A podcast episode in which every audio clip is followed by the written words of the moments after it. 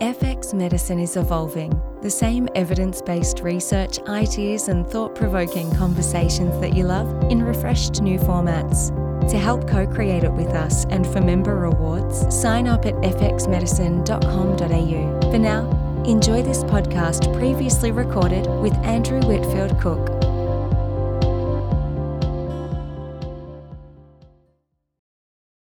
This podcast is intended as healthcare practitioner education only and is not a substitute for medical advice, diagnosis, or treatment.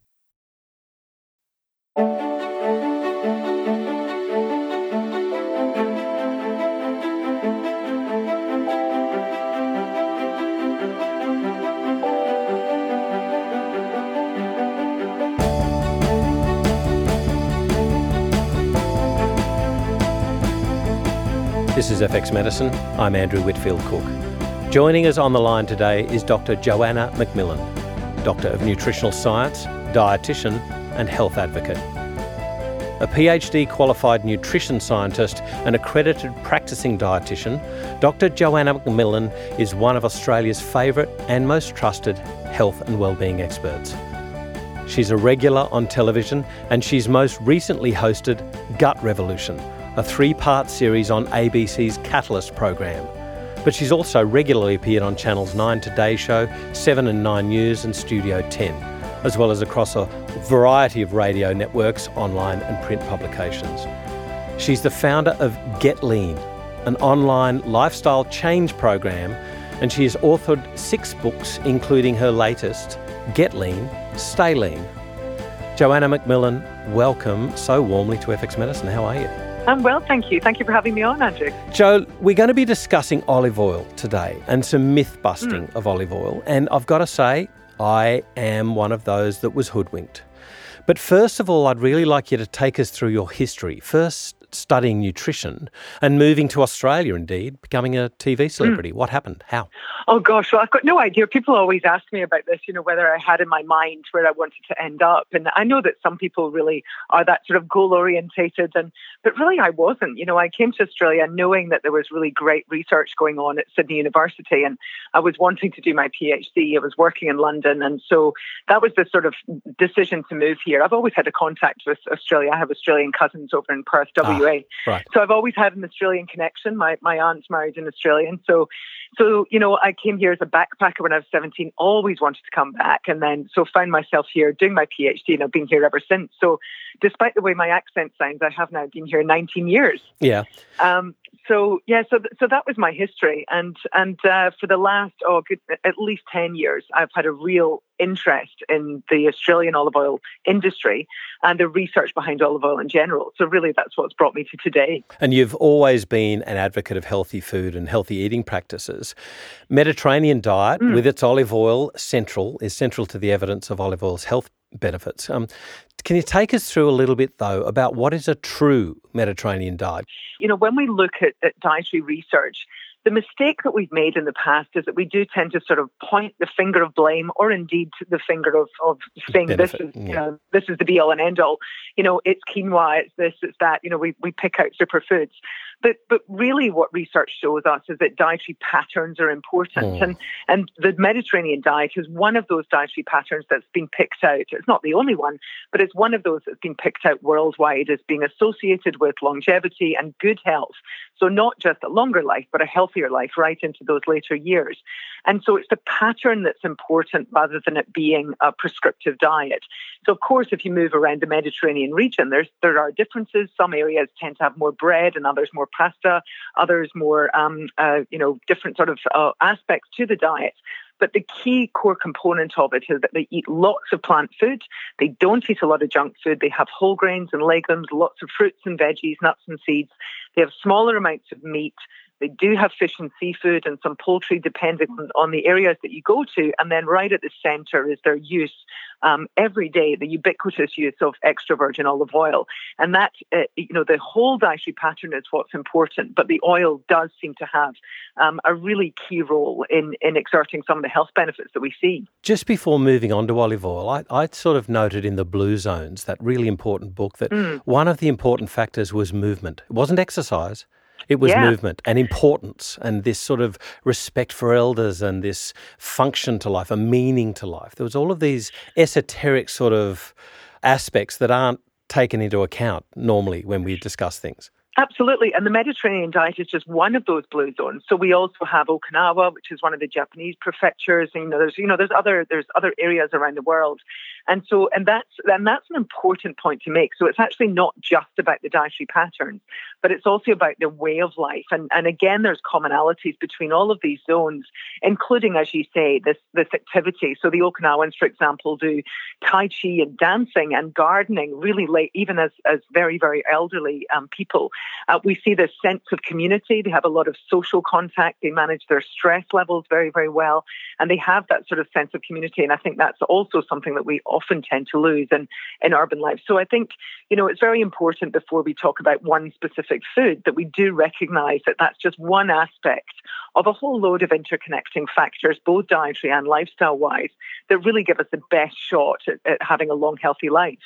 And so to olive oil. On the face value, Hmm. one would think of, you know, the monounsaturated fraction of the oil being the major or the only part of olive oil that's of benefit. And indeed, I remember a program where Michael Mosley, um, Dr. Michael Mosley, spoke of work that was done, I think it was in Scotland. Um, and he was basically saying that 20 mils of olive oil will change positive aspects of cardiovascular indices. And what he said was that you don't need the extra virgin olive oil, that any olive oil will do.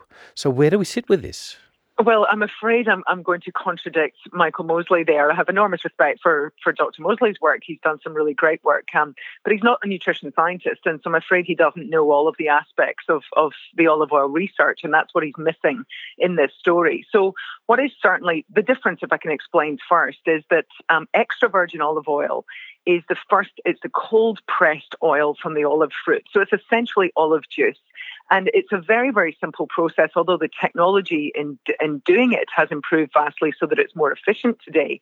Effectively, uh, the, the, the pressing and the extracting of the oil is the same technique that has been used for thousands of years. And so that's what's really important. This is a very traditional food that's been a part of the human diet for a very long time. Now, in the last 50 or so years, we've got techniques to refine oils. And if, if olives go rancid and then they're, they're, then they're processed to get the juice, you've already got some of those Yeah. products of, of the rancid nature yeah. going on. Yeah, and that's going to turn the, the, the oil off, for want of a better way of explaining. So the oil then has to be um, refined in some way.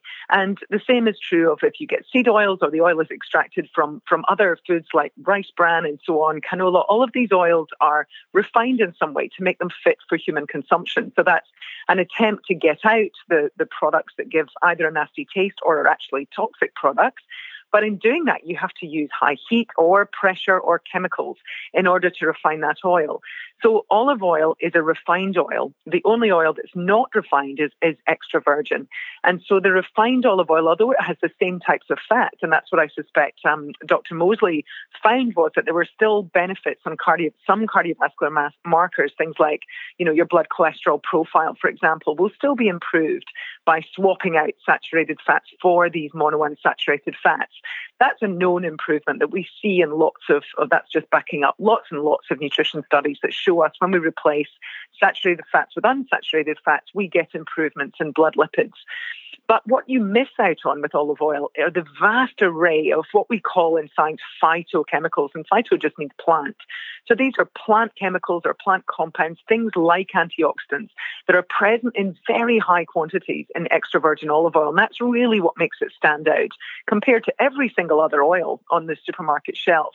That's what makes it unique. And when you refine the oil and make it into just a pure olive oil or, or light olive oil, it's those kinds of labels, they're either blended with other oils or they're refined in some way to make them edible. So you're getting the good fats, but you're missing out on these wonderful phytochemicals that give us the additional benefits. You made a really good point earlier on, one which I have never thought of, and yet it's an obvious one. We would think about it, let's say for milk. You wouldn't leave milk hmm. to go rancid before you took it to proce- for processing and packaging, right? You wouldn't do that. You wouldn't think of it. You wouldn't think of leaving meat to rot before you then process No. it or packaging. And yet, what you're saying is that we often do this with the seeds, that they're left in silos, not necessarily with olives, but they're left um, after being picked and they're awaiting processing. And that um, period before processing is critical in what you're going to get out of that oil.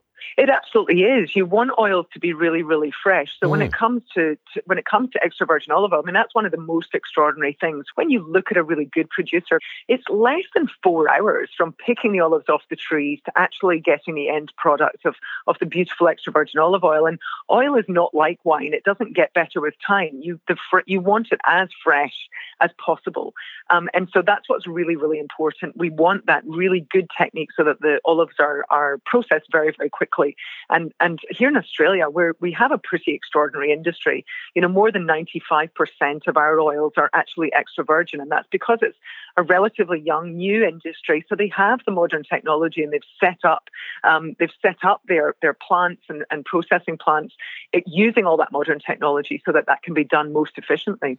So I, I think here's a big catch cry buy Australian, but it goes further than that, mm. doesn't it? That we really need to be more questioning, more discerning about how our oils are processed and what mm. benchmarks they adhere to with with regards to that. Is that right? We do absolutely. I mean, I think one of the things that has shocked me most, and conti- although this research was now a few years ago, it continues to shock me. This was research that looked at um, extra oils being sold as extra virgin in our supermarkets and when they were tested, there's a German um, uh, lab test that you can do to test if the oil truly is extra virgin. Yeah. And they found that a vast majority, I can't remember the exact figure off the top of my head, but it was well over 70% of the imported extra virgin olive oils were not, in fact, extra virgin.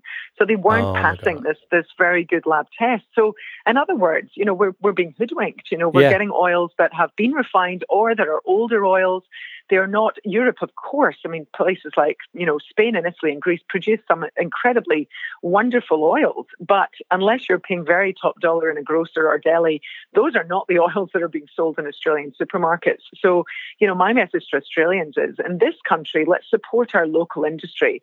Um, a to support our own country, but B because we are producing the best oils that are available in this country. You know, I think there's a big lesson there with olives and wine. I have to mm. ask you there. though, um, when you're talking about the freshness of the oil, about an extra virgin olive oil being cold pressed from the fruit, mm. am I right? I mean, I've tasted an olive fresh off the tree. It was not oh, something I would go back to. no, no, no. I, ha- very, I have done this. Very bitter. I know. So we don't tend to get that bitterness when we're talking about the oil. What's no. missing there? Like what? What's the processing there? What's what's happened? We don't, well, you're losing, you're losing, of course, the pulp of the, the olive is being picked out, but that bitterness that's in the fruit is is actually the phytochemicals that are present. But the process of extracting the oil and then pulling out the pulp so that we're left just with the oil actually creates one or two new uh, phytochemicals that happen. But um, you're then effectively concentrating and getting all of the oil out of a whole load of different fruit to create the oil. So it's actually a very, very different product. But you will still taste those phytochemicals. So if you have a very, very fresh oil, yeah. And you know that you get that kind of peppery taste right oh, at the back of peppery your peppery nuttiness. A, I know it. Yeah. And yeah, yeah. Well, that is that's that is some of the phytochemicals. One in particular called oleocanthal, and oleocanthal actually acts a bit like ibuprofen. It's an anti-inflammatory, um, and it has very much of the same effect as a mild dose of, of um, ibuprofen. So that's the peppery kick you're getting in, in, the back of your throat. So when you have the, the pure olive, and we have to remember that, well, in fact, it's a slightly it's a different variety that's used to make table olives. But even table olives, we don't actually eat them directly off the tree. They tend to be soaked in brine, yes. and, and you, they're left for a long period of time before they're they're actually got that lovely taste. So it's not a fruit that we pick direct from the tree. It's it, you know we we do something with it before it's tasty for us to eat. And so the benefits of that will obviously be changed if you're thinking about olives themselves. You'd obviously mm. got many different sorts, the Sicilian olives and you know the Kalamata olives and blah blah blah. But you're not going to get those same benefits because you've been soaking them and changing them in brine and other other things to to change their makeup. Well, that's right. I mean, the thing is, it's not it's not just about the soaking. It's also if you think about it, you only eat maybe you know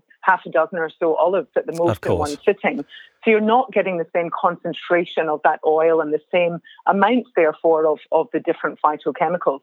And as I say, things like oleocanthal are actually produced during the process of pressing the fruit and, and extracting the oil. Now, this is something that really interests me is like humans over millennia have worked out how to process, in some instances, not this one, but in some hmm. instances, mm. an extremely toxic food and made a, a food out of it, uh, uh, you know, something that's quite safe to eat. Mm. It, here we're creating oleocanthal by making the oil. So it's something that the Mediterranean peoples mm. have figured out that they're actually making a health benefit by creating, or sorry, creating a health benefit by making the oil. Yeah, and of course they're unaware of, of what it is and what the chemicals are. They yeah. couldn't measure these things back then. And there's numerous examples of that all around the world. You know, um, our ancestors have been very, very clever at understanding the impact of food on our health. And and in that region, I mean, go right back to ancient Roman and Greek times. The, you know, olive oil, extra virgin olive oil, was thought of as a medicinal food as well as mm. it being a flavoursome food. You know, way back then, they, I mean, salad is called salad from the word sal, which is for salt. And the way they used to consume their vegetables is with salt and a drizzle of extra virgin olive oil. Right. So you know, unbeknown to them, they were actually improving the absorption and getting the benefits not just of the oil, but extra virgin olive oil actually improves the absorption of the antioxidants in the vegetables too. So, you know, there was this sort of ancient wisdom around foods that they couldn't explain, but they just knew that A, this tasted good.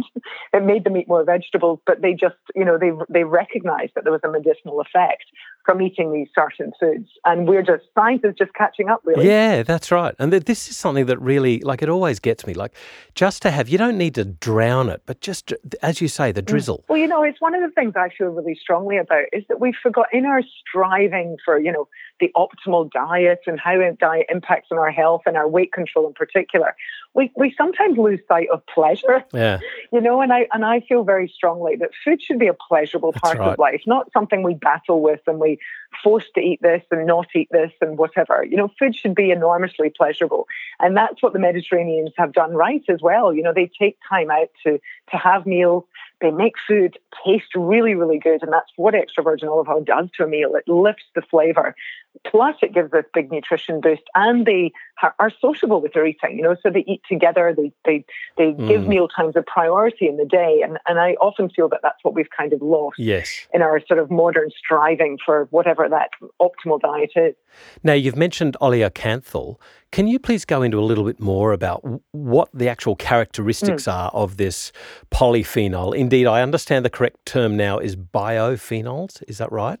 Yeah, well, there's different terms. And it depends how you group these chemicals together. But if you think about them as, you know, as bio is just really standing for these are biologically active phenols. ingredients, and phenols are the, the, you know, the chemical category. So biophenols are, are present in really high quantities in extra virgin olive oil in particular, and also in lots of different plant foods. So what we what we know is that when you have a diet very very high in these different biophenols, a, there's very good effects within the gut. So we know that some of them are, are utilized by the gut microbiome, which is another big in, area yep. of interest of mine. Yep. Um, so we know that it's involved there. And there's a knock on effect, not just for gut health, but on physical immune, your immune system, your, your, even your mental health is affected by the, the health of your microbiome. These are the new links that we're starting to uncover. But we've long known that a high intake of these biophenols is associated with all sorts of beneficial outcomes. They have anti inflammatory effects in the body and antioxidant effects. So they're sort of, think of them as protectors. They're protectors of cells all over the body, um, particularly as we age. So, so this is the benefit of an oleocanthal in particular is a very anti-inflammatory action. So I mentioned that it acts in the same way as, as ibuprofen. So you might pop a couple of ibuprofen if you've got arthritis and your joints are sore, or you're just feeling, you know, you've got inflamed muscles from your workout. You know, a, a good dose of extra virgin olive oil is like a mild dose of ibuprofen. It has that anti-inflammatory effect. So for people who've got things like an inflammatory condition, whether that's a gut condition or something like osteoarthritis, then actually taking a regular dose, a daily dose of extra virgin olive oil just might be beneficial. I just need to ask a safety question here. So when you're talking about um, anti-inflammatory actions uh, with the NSAIDs, mm. you're talking about COX-1, COX-2. You know, and obviously the, the age-old issue with NSAIDs is bleeding with overuse of them. You don't have that issue with olive oil and certainly not well, maybe not the oleocanthal on its own, I don't know, but you certainly don't have it with olive oil no. in its entirety. Well, this is this is the real difference between eating whole foods and then trying to take extracts and take really high doses of particular chemicals. And when we look at nutrition research, you know, everyone got very excited about antioxidants way back, you know, over two decades ago when I was first studying as a dietitian. And everyone was very excited about antioxidants. So all these trials tried to extract the antioxidants that we'd learned about back then, put them into supplements, and then suddenly give them in really high doses. That whole some is good, more must be better idea. And effectively, that's what drugs are. Drugs are much more controlled doses and very high doses um, sometimes of things that are present in nature, or sometimes are things that have been produced synthetically. So if you take the chemical compounds that are naturally present in foods and you concentrate them into supplements, and then you run a trial, often you get into trouble. and instead of getting the desired benefit, you can get a bad effect or you can get side effects um, and in some cases, you know, very detrimental effects. It doesn't have the same effect as eating the whole food. And so that's what we'll see here. You know, you're not going to get the same risks as taking something like a non-steroidal um, anti-inflammatory drug. You're not going to get the same effect from having a whole food like extra virgin olive oil because you simply don't have that really high dose. I think uh, the biggest lesson that I've learned is you cannot outrun a diet based on fast foods you, you can't you just can't outpace it asking a supplement to do that. I, I, I, guess I will differ from you um, on that. Adding to a well balanced diet with some exercise, good sleep, um, can have some dramatic effects. But that's that's tying oh, off absolutely. loose ends. Hundred percent agree. And yeah. there are places for supplement uh, supplements. I should make that clear. But that I completely agree with you. You know, supplements should be used with great care and and consideration as to are there any side effects, are there any risks, and do I really need it? Um, and and is it likely to be of benefit to me? So you know there are certain supplements that are very useful in certain situations. Perfectly said. Thank you. I got to say that we often think about the benefits of olive oil and indeed other oils in these broad health benefits, like you know it's good for your heart, um, it might be good for your joints or well-being. Are there any specific areas of research where olive oil, particularly extra virgin olive oil, has been done, and indeed what's it shown? Yeah, well, I guess two of the most exciting areas for me are I've, I've just finished writing a, a, brain food book, and um, and I uncovered some really great research on extra virgin olive oil and brain health. So, in fact, um, it's probably down to those biophenols we were talking about earlier. But yeah. these these these chemicals that are present in extra virgin olive oil seem to be pr- helping to protect the neurons in the brain. So that's pretty exciting research. And the other area that's of interest to me is skin health. I'm a, an ambassador for the Skin and Cancer Foundation, and so I've I've also I'm always keeping my eye on research to do with nutrition and skin. And there's another compound we haven't mentioned in olive oil yet called squalene, and squalene um, seems to concentrate in the skin. It migrates to the skin. Yeah. And it's thought then, and certainly in the lab, it's shown to protect cells from UV light from, from becoming cancerous. So, and we know that there's a lower incidence of skin cancer in the Mediterranean region where they have lots of extra virgin olive oil.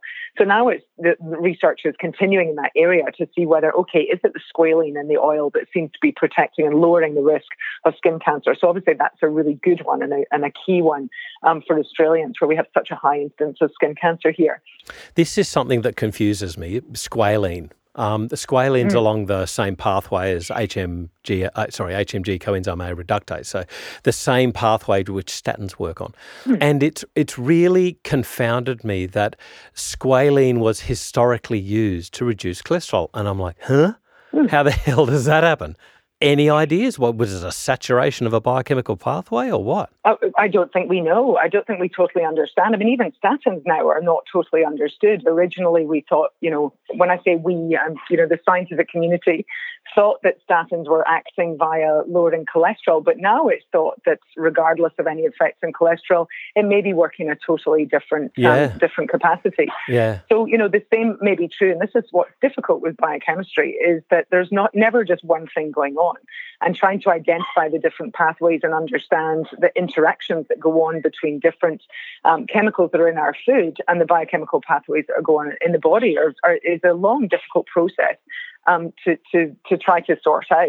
Now, what about cooking and heating um, olive oil? Mm. Now, I, have always learnt that you know the the monounsaturates are more resistant to oxidation and heating processes. Um, help yeah. me with this one. I always used to. I was told, and I so I've always done this to add a little bit of garlic and oil right at the beginning to, in the hope that the sulfhydryl groups in the garlic and oil will protect the oil to some degree. Is this needed? Mm. Should I just be using extra vir- virgin olive oil? Which one's best? Well, we have very clear answers on this now, and, and we've had some good Australian research coming out of, of um, our, our, laboratories here, because this has been a myth that's been standing for years and years and years and years, where people have just been told, you know, keep your extra virgin olive oil for good, just for drizzling on your salad, and then you use some sort of a different oil. And we've been hoodwinked, quite honestly, by the seed oil industry, who's, you know, marketed their oils as being much, much safer. Yeah. And it's not true at all. And the hoodwinking has come about in part from being told that the smoke point was the be all and end all, that the smoke point, uh, you know, is the only measure of telling us whether an oil is safe or not. Now the recent studies are showing us that the smoke point is actually only one very small factor contributing to how an oil behaves over time when it's heated. And in fact, you're quite right in understanding that monounsaturated fats are already much more stable um, the mono refers to one, which of course is just one double bond in a big long chain of, of molecule of carbon atoms, which is the, the makes up a, a, fat, a fatty acid. And poly, of course, means lots. And so polyunsaturated fats with lots of double bonds. It's a double bond that is the site of oxidation or the site of the yeah. potential damage, if you like. So monounsaturated fat and, of course, saturated fats don't have any double bonds. So they are also very stable in cooking. And it's the polyunsaturated fats that are not. And then additionally in extra virgin olive oil, what has been shown is that not only can you cook with it, it's safe to cook with. In fact, in those recent studies, it was the safest. So it, it wow. and the um, most unsafe, the ones that were producing the most toxic compounds um, over both with high heat and over time, regardless of smoke point, were the oils that are sold to us in the supermarket as being safe. And that included rice bran oil, canola oil, um, and grapeseed oil. So these are three very common, you know, the oils that people are using in Australia. So that concerns me greatly. Extra virgin olive oil, it seems to be that the vitamin E present and the the, the, the biophenols that we're talking about actually helped protect the fat. So they had very small numbers of these toxic compounds being produced over a long, much longer period of time and a higher heat than most of us would be cooking with at home. Yeah. So, you know, you could even deep fry with all, and safely deep fry with extra virgin olive oil. Not that I would ever do it. no, I don't. I don't often see a need to deep fry. To be quite frank, but you know, it's um, you know, it, it's just worth noting that this is the safest. It really is the only oil that you need to use. You know, it, you just, I would not use a refined oil. You would Never. not find a refined oil of any variety in my pantry. No, no, nor mine. I will. I'm very proud to say that olive oil is the only oil that I put on my barbie, apart from apart from beautiful grass-fed steak and some nice salmon. Um, Lovely. But what, we've, we've spoken about these quality issues, but what exactly do we look for on a product? We look for Australian made, obviously that's a time yeah. issue. But um, um, can I also ask Joanna, what about um, the time that an oil spends on the shelf? That matters too. You're absolutely right. So remember, we said that fresher was best. Yeah. So one of the best things to look for in the bottle is actually the date of harvest. Um, so, you know, good oils will state on there what harvest. And, and olive oils um, are produced, there's only one harvest a year. It lasts for six to eight weeks, depending on, on um, the, I was going to call them a vineyard, on the olive grove. Um, it's just a natural association, isn't it? Mediterranean diet. That's Mediterranean. wine and olives and fruit and veggies. Anyway, um, uh, so the olive groves, the harvest only goes once a year. So you can see, um, you know, and you'll see on the Cobram bottles, they often have a, a, neck tag which will tell you this is the 2018 new harvest, this ah. is the ah. 2017 harvest. And so while the oils will last, if they're you know looked after, they don't you know they're kept in a nice cool dark pantry, they'll actually last up to a couple of years. You really, but by the next year you've already got the next harvest, so you want to be using your oils up in in the year um, from being harvested. I've never had to use that much oil that I go through these tins though. Like we just don't do it. Yeah, I well, I wouldn't buy the tins because, of course, immediately you open the container, the, the oils are very carefully bottled and packaged up by the oil, oil producers, and so they make sure that there's you know the right there there's minimal contact with air and that these bottles and so on are all sealed. So you can store sealed tins and bottles for a reasonably long period of time. But as soon as you've opened the tin or the bottle, of course, air is getting in. You know, the more the the more uh, uh, I'm losing my words. The more the bottle becomes empty, yep. the more air, of course, is then becoming in contact with the oil. Area, yeah. And so you do, you want to be finished once the bottle is open. You want to be finishing it relatively quickly. So the tins are really for restaurants or for you know very large families who are going through gallons and gallons of, of oil. But if you're at home, you know, as a couple or a single person or with a couple of kids, you're probably not going to get that same level of turnover. Um, having said that, you know, if you're if you're having your good uh, the the good Predimed study which is one of the major Mediterranean diet studies. So yep. they were giving people about 40 mils of oil a day. So if you think about everyone in the family having their 40 mils, then you're, you're going to go through quite a few bottles of, of extra virgin olive oil, which is a good thing. Yeah, we, ha- we have a joke in our family. And like Andrew, just because it's on special doesn't mean you need to buy another bottle. so we're always buying this. I have, uh, I have to ask. my kitchen. I've just, I've just put in a new kitchen, and my husband laughed at me because I have a whole cupboard that is dedicated to my my extra virgin olive oil. oh, I could imagine your pantry though. It would be the the shiniest, cleanest thing. You know, like it would be glowing with health.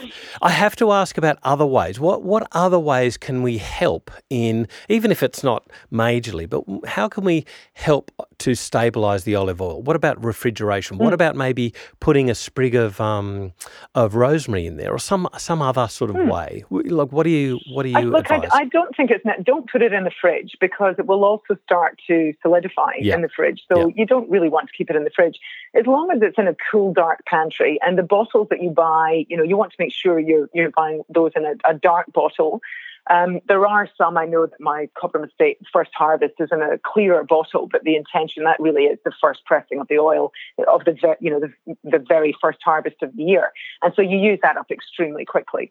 So my only advice is all you need to do is to keep it in a cool, cool, dark pantry. Um, is really all that needs to be done, and and buy your you know buy your oil regularly rather than keeping a stock. I have a stock simply because I'm always creating recipes with it and I'm using quite a lot of it. Yeah. So only, you know, store how much you use and, you know, go through those bottles and, and buy fresh. Um, and then, you know, you're using it. And if you use your oil in your cooking and your salad dressings, I also bake with it. I mean, I try to use extra virgin olive oil wherever I can. So I've just been doing some recipe development for some other clients, and I've made I've made lovely healthier cookies. I've made muffins. I've made cakes. I've made um, some lovely oat um, sort of cookies with with the oil, and it works really really well. So once you start experimenting, then you'll be amazed how many applications you can really use the oil in. Now I'm going to start salivating here because in my mind I've got this cl- very clear picture. But you know, like I use olive oil all the time and only when I'm having olive oil with some balsamic um, vinegar in mm. there with some beautiful bread.